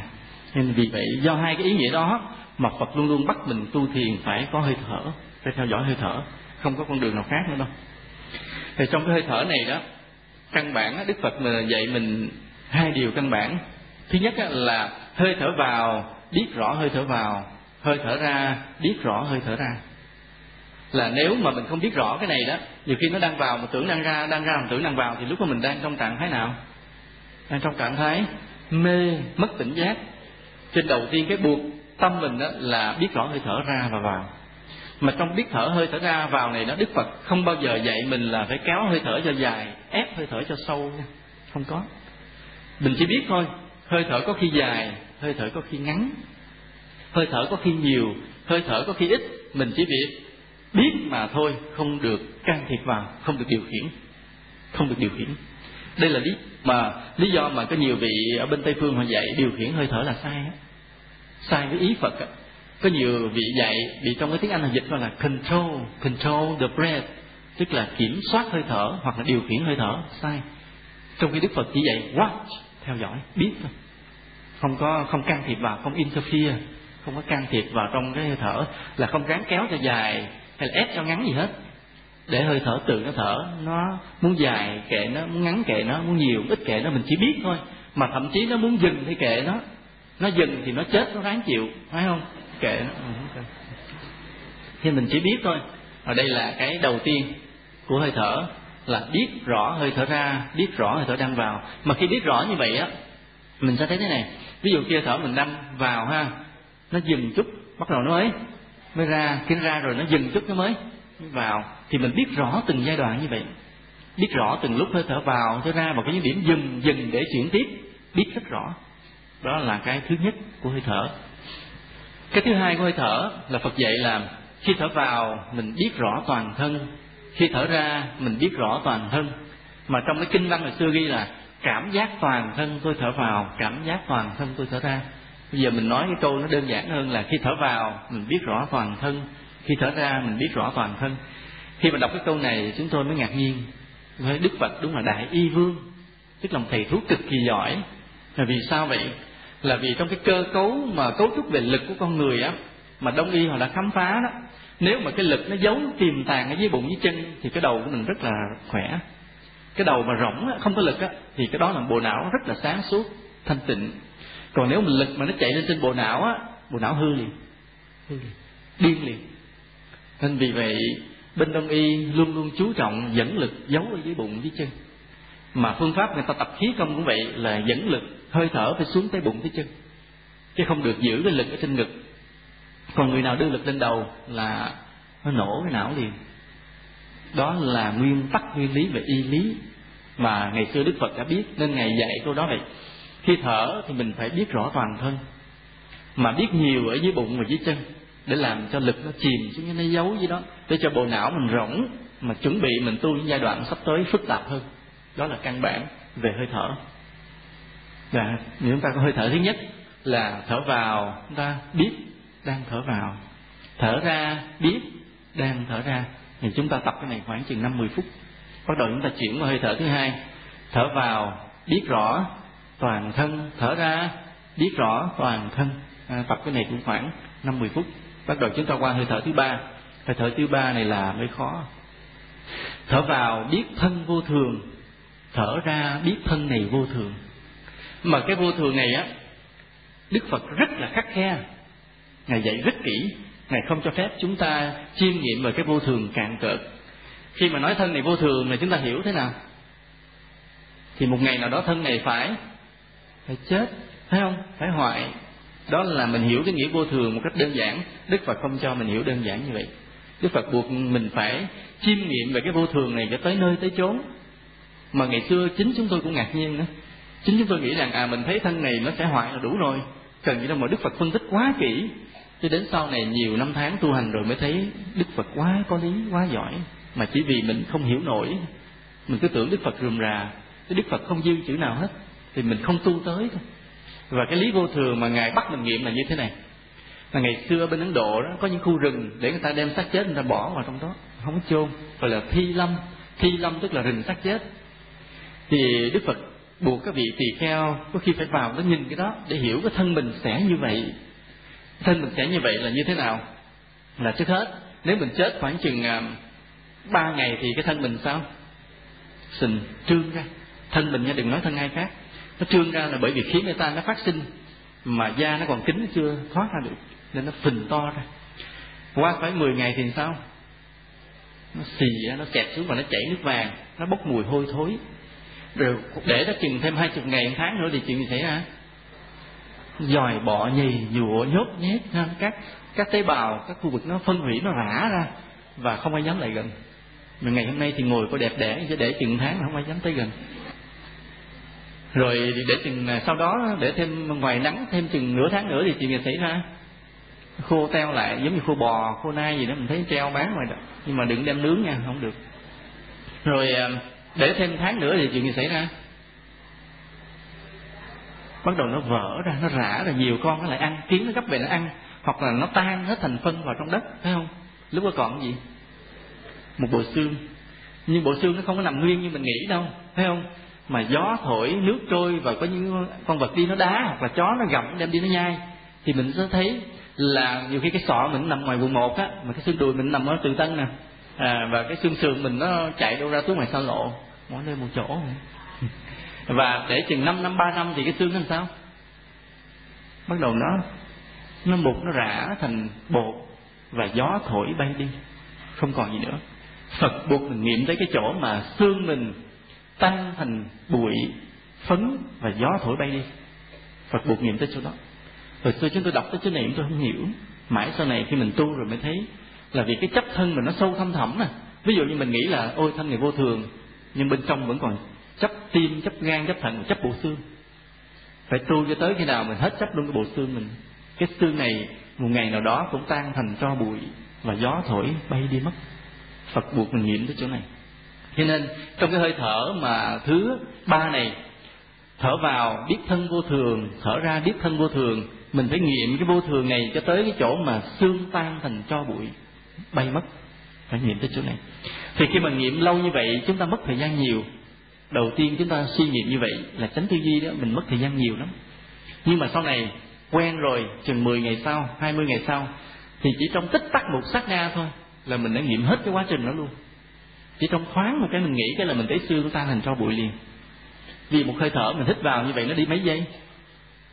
Thì mình thả bình thường như vậy, có khi nó đi sáu bảy giây, phải không? Khoảng sáu bảy giây, rồi đi ra khoảng sáu bảy giây. Có người dài khi hai ba chục giây. Vậy nhưng bình thường mình là nói sáu bảy giây. Thì trong sáu bảy giây mình hít vào, mình nghiệm cái lý vô thường, nó đi thoáng một cái. Trong một sát na là hết cái lý vô thường liền. Thì còn lại năm giây còn lại làm gì? Tâm tĩnh vần vặt không có ý nghĩ gì hết, không có vọng niệm. Khi mình thở ra, mình cũng vậy. Thấy thân này vô thường, thì nó thoáng một cái nó thấy được liền. Mà thấy luôn thấy xương luôn, thoáng một cái. Thì năm giây còn dư lại là làm gì? Tâm nó thanh tịnh. Đây là chỗ bắt đầu thành tựu chánh niệm tỉnh giác. Mà đúng cái câu đó, phải suy nghiệm cái thân vô thường, thì bắt đầu tâm mới xuất hiện những cái khoảng thanh tịnh tỉnh giác. Đó là cái hơi thở thứ ba. Thì hơi thở thứ tư là thở vào, biết thân này đầy những khổ thọ. Thở ra, biết thân này đầy những khổ thọ. Khổ thọ tức là những cảm giác khó chịu, cảm giác khó chịu. Thì những cảm giác khó chịu mà chúng ta phải chịu đựng suốt cả cuộc đời của mình cho tới chết là những cái gì? Đầu tiên khi mình mới sanh ra được vài tiếng đồng hồ thì mình bị cái cảm giác khổ thọ gì trước hết? Ai nhớ? Ai nhớ? Ủa, không ai nhớ trơn hả? Sao mau quên vậy ta? Mau quên vậy mới đẻ ra mà quên mất tiêu trơn rồi nghĩa là vài tiếng đồng hồ sau khi mình đẻ thì mình bị cảm giác khó chịu đầu tiên liền. Là đói sữa sữa. Đòi bú liền, khóc ré lên liền, đòi bú liền. Và cảm giác đói tới giờ còn không? Đều đặn mỗi ngày, phải không? Đều đặn mỗi ngày. Đó. rồi, bây giờ mình có bị nhức đầu chưa? Nhức răng chưa? Đau bụng chưa? Cảm sốt à, nóng lạnh chưa? Người ta chửi chưa? Đi vấp cây cày chân té chưa? Ngủ trên giường, giật mình rất ít chưa? Đầy đủ, phải không? Tức là những cảm giác khổ mà chúng ta phải chịu đựng cả một đời rất nhiều. Mà từ đây tới già sao nữa? Còn hứa hẹn nhiều hơn nữa. Hứa hẹn nhiều hơn nữa và càng già càng khổ. Ví dụ như người trẻ đó, không bị cảm giác mệt. Nhưng mà người lớn tuổi như cỡ tuổi chúng tôi già, chúng tôi lại bắt đầu mệt từ từ. Cảm giác mệt đã xuất hiện với mình. Và mình biết. Và người càng già thì càng càng mệt chúng ta nhìn những cụ già mà đi lụm cụm lụm cụm, không còn đi hăng hái nữa là họ đang mệt. Và cái mệt đó là một cảm thọ khổ và là một khổ thọ. Đúng không? Và càng già bệnh càng nhiều, thì cái khổ thọ này sao càng dồn dập cho tới khi mình bứt luôn là chết luôn. Đó là điều hứa hẹn ở tương lai, không có gì hay ho hết cuộc sống này. Đó là điều phải đối diện. Và như vậy, cái điều mà phật nói mình biết á, thân này đầy những khổ thọ, đó là một sự thật không trốn tránh được, phải không? Đúng chưa? Đúng luôn rồi bây giờ ví dụ ví dụ chúng ta đang ngồi đây, ha, không tê chân, không đói bụng, không đau, không mệt, không gì hết, thì mình có khổ thọ không? Có không? Có. Khổ thọ gì? Khổ thọ này nè, mình sẽ thấy cái thân này đeo mang thật là nặng nề. Cảm giác đeo cái thân này thật là nặng nề. Mà phải người mình tu thiền ở trong định một chút mình mới thấy được này vẫn không sướng đâu. Nên ví dụ bây giờ mình đang ngồi khỏe với sợ lắm, nãy giờ cũng không, chưa tay chân, chưa mỏi mệt, gì đó, không gì hết. Nhưng mà nếu mình lắng tâm chút xíu, mình thấy rõ ràng vẫn có một cảm thọ khổ, vẫn có một khó chịu nhẹ nhẹ, đeo mang thân này thật là mệt mỏi. Hãy nghiệm đi. Chúng tôi nói có đúng hay không? Đúng hay không? Đúng không? Đúng. Phải có kinh nghiệm lắng tâm một chút. Đó và vì vậy, cái hơi thở thứ tư phật dạy chúng ta là biết điều đó. Thở vào biết thân này đầy những khổ thọ, thở ra biết thân này đầy những khổ thọ. Đó là một sự thật. Và chúng ta tu cái này khoảng năm mười năm mười phút. Bắt đầu chúng ta bước qua hơi thở thứ năm, hơi thở cuối cùng. Đức phật dạy mình tới mười bảy hơi thở nữa. Nhưng mà khi mình mới tu á, mình chỉ đi năm hơi thở này thôi. Còn mười mấy hơi thở sau là dành cho những người vào định rồi. Vì hơi thở thứ năm, hơi thở quan trọng nhất là thế này. Thở vào, biết tâm còn phiền động thở ra, biết tâm còn phiền động. Cái này nguyên văn kinh là tâm có tham, biết tâm có tham, tâm có sân, biết tâm có sân. Bây giờ mình nói lại gọn thì hết luôn. Mình thở vào, biết tâm còn phiền động. Thở ra, biết tâm còn phiền động. Mà đúng là tâm mình có phiền động không? Đó là một sự thật, phải không? Như vậy điều này nói không trái sự thật. Cái chữ phiền á, là gồm có những cái buồn, thương, giận, ghét và có những khuynh hướng mất đạo đức. Ví dụ như tham lam, ích kỷ, sân hận cái đó mình còn không? Còn. Ví dụ mình biết tu thì nó có bớt thiệt, nhưng chưa phải là hết, phải không? Đây là một sự thật. Có ai dám nói mình hoàn toàn hết tham chưa? Chưa, phải không? Đó, mình phải nhận điều đó là một sự thật. Nên vì vậy, dùng cái chữ phiền là rất là đúng. Chữ phiền là gồm cả tham sân si trong đó hết. Là thở vào, biết tâm còn phiền động. Động tức là những suy nghĩ vẫn cuồn cuộn. Thở ra, biết tâm còn phiền động. Đó là một sự thật. Và như vậy trong cái năm hơi thở, chúng ta vừa nêu ra hai hơi thở đầu có tính cách kỹ thuật. Thở vào biết, thở vào, thở ra biết, thở ra. Hơi thở thứ hai, thở vào biết toàn thân, thở ra biết toàn thân, có phải kỹ thuật, phải không? Nó biết trợ duyên, nhưng ba hơi thở sau. Thở vào, thở ra biết thân vô thường. Thở vào, thở ra biết thân đầy khổ thọ. Và thở vào, thở ra biết tâm còn phiền động. Rõ ràng là chỉ nhìn thấy khía cạnh xấu thôi. Đúng chưa? Toàn là nhìn khía cạnh xấu không à? phải không? Sao không chịu nói thân này là sung sướng không chịu nói đời còn cảm giác vui, mà toàn là nói là đầy những cảm giác khó chịu, thân này vô thường. Nghĩa là chỉ nhìn khía cạnh xấu, tại sao vậy? Tại sao vậy? Thì đây, có hai cái cực đoan mà chúng ta phải tránh. Cực đoan thứ nhất là chỉ nhìn khía cạnh tốt, rồi sinh ra chủ quan và tham đắm cuộc đời. Là thấy đời đẹp quá, người đáng yêu quá, rồi chìm luôn trong luân hồi hoài không ra khỏi. Cực đoan thứ hai là nhìn thấy khía cạnh xấu của đời rồi bi quan chán nản thì người này cũng không còn đủ tinh thần để tu tập hay để làm điều tốt gì nữa. Và thế nào là cái trung đạo để giải thoát? Cái trung đạo để giải thoát là nhìn thấy khía cạnh xấu với tâm bình thản đối diện. Đó là con đường để ra khỏi luân hồi. Và ba hơi thở vừa rồi chúng ta nói chính là cái trung đạo này. Nhìn khía cạnh xấu với tâm bình thản vừa kết hợp theo dõi hơi thở ra vào. Đó là con đường để ra khỏi luân hồi. Và khi chúng ta thực hành đúng như vậy thở vào như thế, thở ra như thế, chúng ta sẽ thấy kết quả kỳ diệu xuất hiện. Bởi vì đây là pháp môn thấp nhất đức phật đã dạy. Với điều kiện là trước đó chúng ta đã làm phước rất nhiều. Chúng ta đã có đạo đức trong chánh tư duy, chúng ta có phước trong chánh nghiệp, chúng ta có cái định hướng vững vàng trong chánh kiến, và chúng ta có cái quyết tâm phi thường bởi chánh tinh tấn, thì năm cái hơi thở này bảo đảm là mọi người đều nhiếp tâm được hết, nhiếp tâm được hết. Nhiếp tâm được hết, thì như thế này cái mà xuất hiện được chánh niệm tỉnh giác thì chưa phải là gì đặc biệt đâu nha. Chưa phải sơ thiện. Kỳ tới chúng ta mới nói tới sơ thiện. Nên kỳ này chỉ nói chánh niệm tỉnh giác là tâm mình yên, rỗng rang, thanh tịnh, sáng suốt. Nhưng mà chưa là gì đặc biệt hết, đừng tưởng lầm. Có nhiều người nhiếp tâm được tới cái chỗ tâm thanh tịnh, rỗng rang, tỉnh giác, cho mình bắt đầu chiến thánh là xin thưa là sai. Vì từ đó cho tới sơ thiền còn xa lắm. Xa như thế nào? Thì chúng tôi nói sơ sơ đó là kỳ tới thì mới nói kỹ rồi ví dụ người đạt được chánh niệm tỉnh giác theo năm hơi thở đó, thì nó tạo ra một cái trạng thái tâm thanh tịnh, tỉnh giác, kéo dài. Có người kéo dài chừng nửa tiếng thì chứng được sơ thiền. Có người duy trì cái tình trạng nó kéo dài ba tiếng đồng hồ thì chứng được sơ thiền. Mà có người duy trì cái tình trạng nó suốt một đời vẫn chưa chứng được sơ thiền. Nhớ như vậy. Tức là khi hỏi, nói à bạn ngồi thiền sao? Nói, tôi ngồi thiền, tâm luôn luôn thanh tịnh thì coi chừng vẫn chưa chứng sơ thiền. Nhớ sơ thiền không dễ đâu sơ thiền không dễ. Nghĩa là có khi tâm mình thanh tịnh như rỗng rang, tỉnh giác suốt một đời, vẫn chưa chứng sơ thiền, vẫn chỉ là chánh niệm tỉnh giác. Đây là điều chúng ta cẩn thận. Cho nên những tầng bậc thánh vĩ đại lắm, không phải dễ. Khi mà cái người tu theo năm hơi thở là như vậy, là mỗi hơi thở năm mười phút như vậy, rồi sau này mình tu quen rồi mình sẽ đổi, mình đổi liên tục. Mà tự mình biết, mình điều chỉnh để giữ tâm tỉnh giác thanh tịnh. Mà khi tâm được cái trạng thái đó rồi, tức là vọng tưởng mà khởi lên nhẹ nhẹ em biết hết trơn à. Tâm lúc nào cũng rỗng rang thanh tịnh, tỉnh giác thì đây là điều mà đức phật dặn ta. Chúng ta phải tuyệt đối tuân thủ ở cái lúc này. Là tuyệt đối không được chiêm ngưỡng khía cạnh tốt của tâm. Không được, lúc nào cũng quan sát à tâm mình đang thanh tịnh, tâm đang thanh tịnh là chết à. là chúng ta sai cái trung đạo liền lúc có phải tiếp tục tác ý gì? Lúc phải tiếp tục tác ý là coi như vậy mà bên trong thẩm sâu của tâm mình vẫn còn phiền động.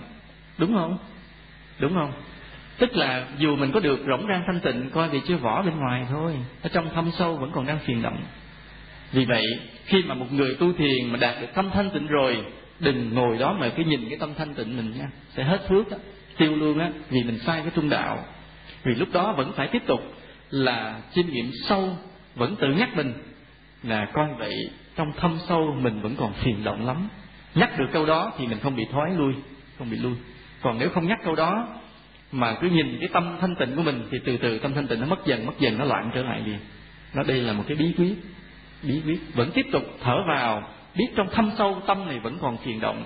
Thở ra, biết rằng trong thâm sâu tâm này vẫn còn phiền động. Phải nhắc như vậy thì mới không bị lui sụp. Ừ rồi có những cái lâu lâu có ý nghĩ nghĩ lên là ta đã được thanh tịnh à, ta đã tinh tấn tu hành phải lập tức biết ngay đó là tà niệm.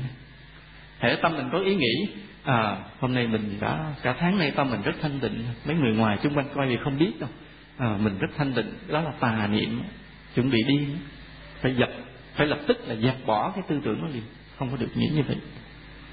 Rồi bây giờ trường hợp ví dụ như là mình đang tu năm hơi thở rồi vòng tưởng nó khởi lên bỗng nhiên nghĩ tới người này, nghĩ đến chuyện kia trong cuộc sống gọi là vọng tưởng á. Mình không cần diệt trừ vọng tưởng, không cần diệt trừ. Mà chỉ nhắc câu này thôi, tâm mình còn phiền động. Vậy thôi, nhớ nha.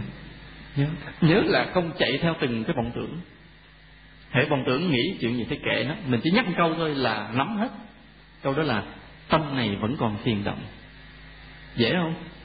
Rất là dễ. Dù cho nó nghĩ cái gì thì kệ nó, mình không có chạy theo từng cái để diệt trừ thể tâm khởi động động lên gì? Mình sực tỉnh lại, mình nhớ lại, mình chỉ nói câu, tâm này vẫn còn phiền động. Rồi lúc mà tâm đang thanh tịnh, không nghĩ gì hết, mình vẫn nhắc cái câu đó trước. Mình nói, coi về chứ tâm này vẫn còn phiền động. Thì nó sẽ bớt khởi lên, bớt khởi lên. Chứ không phải đợi nó khởi rồi mình mới nói nha. Nếu mà đợi nó khởi vọng tưởng lên xong mình mới nói à tâm này vẫn còn phiền động. Tức là mình chạy theo đuôi, chạy theo sau, mình đón cái đuôi của nó thì không có kịp. Cho nên tâm đang thanh tịnh bằng mặt như vậy đó chưa khởi vọng tưởng mình đã nhắc trước rồi. À cái tâm này vẫn còn phiền động. Thì tự nhiên nó sẽ đỡ khởi vọng tưởng. Đó như vậy. Rồi có trường hợp có người mà vọng tưởng cuồn cuộn dâng trào không cách nào kiềm chế được. Đi theo năm hơi thở đó vẫn thất bại luôn. Vẫn không giúp được tâm. Vẫn cuồn cuộn tuôn trào. Đây là một dạng của bệnh lý của não. Thì cái người này phải dùng cái liều thuốc nặng hơn. Thì thay vì nói là à, thở vào, biết tâm này còn phiền động. Thở ra, biết tâm này còn phiền động. Thì cái câu nói nó phải dài hơn chút. Thở vào, biết tâm này rất loạn động do tội lỗi nhiều đời. Thở ra, biết tâm này rất loạn động do tội lỗi nhiều đời. Cái câu đó có ý sám hối đó. Thì nếu mà người nào mà tâm cuồn cuộn loạn động, vọng tưởng, tôn trào, không dứt được, thì phải nói câu này. Còn cái nhiều cái câu mà tâm còn phiền động là cái người bình thường. Căn cơ thấp thấp như quý phật tử vậy đó là bắt đầu mình tu được cái câu phiền động. Còn tâm mà người nào loạn động thì phải dùng cái câu thứ hai. Thở vào biết tâm này còn loạn động do tội lỗi nhiều đời. Thở ra biết tâm này còn loạn động do tội lỗi nhiều đời. Đó, là như vậy. Thì tự nhiên dần dần dần dần tâm sẽ yên. Bởi vì cái câu nói đó nó có cái ý sám hối trong đó. Có ý sám hối. Ngoài ra là phải lạy phật làm phước rất là nhiều. Tâm mình loạn quá biết mình nặng nghiệp thì phải lo làm phước lo lạy phật rất nhiều không được quên phải tập tránh tư duy lại, phải thương yêu con người, phải hoan hỷ, không đố kỵ, không tham lam, không ích kỷ. Hay là dọn bằng cái tránh tư duy lại để cho tâm mình bớt loạn, phải lạy phật sám hối, giúp ai được cái gì ráng mà giúp. Nhất là giúp người ta biết tu là phước lớn lắm. Đó là nãy giờ là chúng ta nói đi qua cái phần cốt tủy nhất của phần chánh niệm là năm cái hơi thở lúc mình ngồi kiết già. Khi mà vào đầu ngồi thiền á, mình tác ý ba cái tâm niệm là tôn kính phật tuyệt đối không? Trải lòng từ bi thương yêu tất cả chúng sinh. Thứ ba là tâm khiêm hạ xem mình như cỏ rác như cát bụi. Đó là ba tâm niệm căn bản khi mình mới bắt đầu bắt chân ngồi kiết già ngồi thiền. Thì đến khi mà tới giờ xả thiền á thì tùy mình ngồi được bao nhiêu mình ngồi. Mình càng lâu chịu đau chút xíu mình lâu thì tốt. Khi mình tác ý xả thiền á, thì mình tác ý hai tâm niệm. Cái tâm niệm thứ nhất là một cái ước mơ cái tâm niệm thứ hai là một lời hứa. Tâm niệm thứ nhất là một ước mơ thế này là nguyện cho khắp pháp giới chúng sinh đều được giác ngộ giải thoát đó là một cái ước mơ ước mơ cao thượng. Cái tâm niệm thứ hai là một lời hứa, nói từ đây tới những năm tháng còn lại suốt cuộc đời của mình mình hứa với phật là mình sẽ độ từng người từng người một trong cuộc sống này về với phật pháp. Hứa. Rồi sau đó mình xả thiền, tự nhiên mình dễ làm những công đức.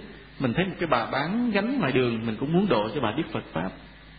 Nhìn thấy cái người hàng xóm giàu sang, đóng cao cửa kính tường, mình vẫn muốn độ cho họ biết phật pháp bởi vì mình có cái hứa lúc mình xả thiền phải không?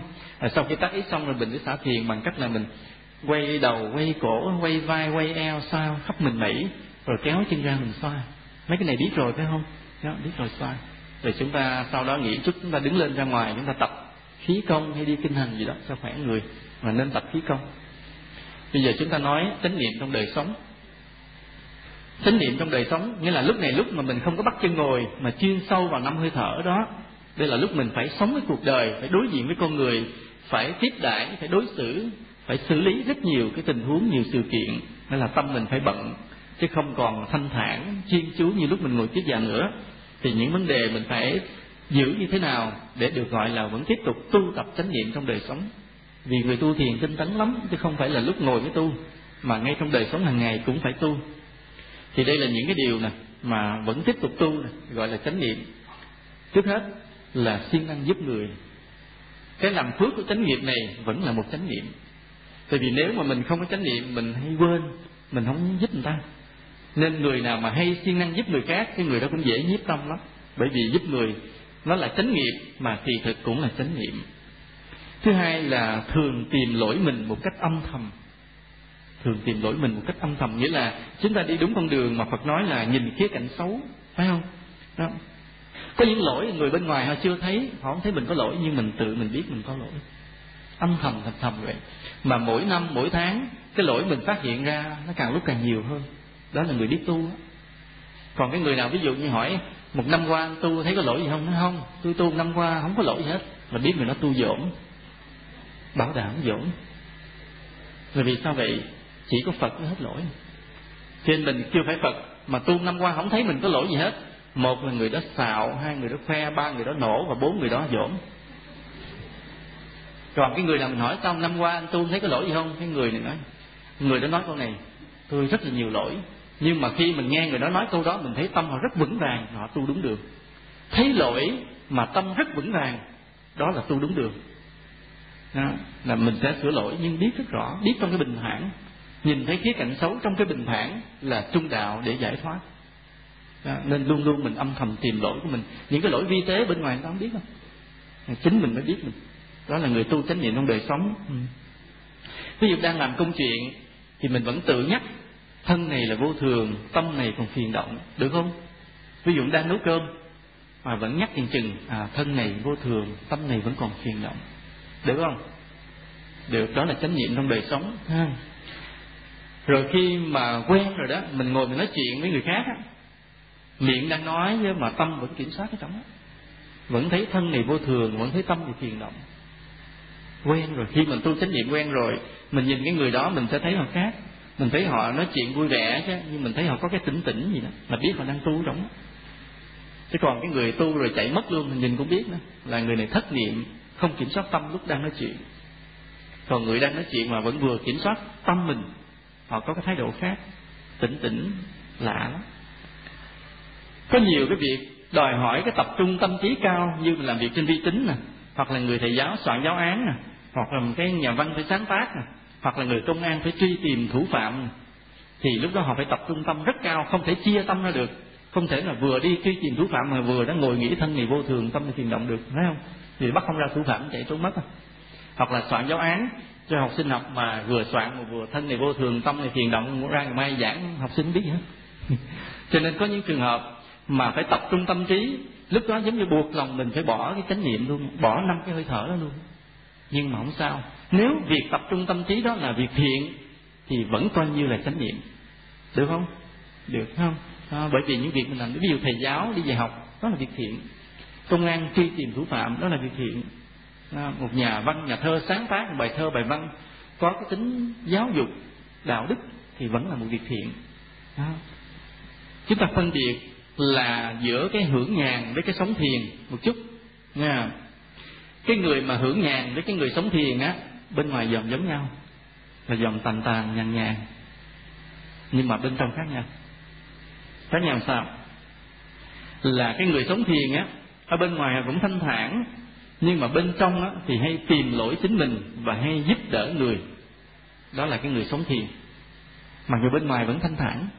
Còn cái người hưởng nhàn á thì nó cũng giống là bên ngoài thì thanh thản. Nhưng mà không có lo tìm lỗi cũng không lo giúp người mà chỉ lo gì?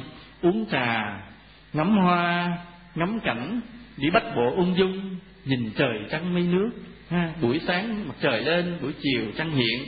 Là xem hoa xem chim hót. Không làm gì ích lợi cho đời hết thì người đó là người hưởng nhàn người đó không phải sống thiền. Nhớ nha nhớ tu thiền đừng bị lạc vào cái hưởng nhàn nhiều người bị hưởng nhàn mà tưởng mình đang tu thiền đó là sai cho nên hai người giống nhau là có vẻ mặt thanh thản.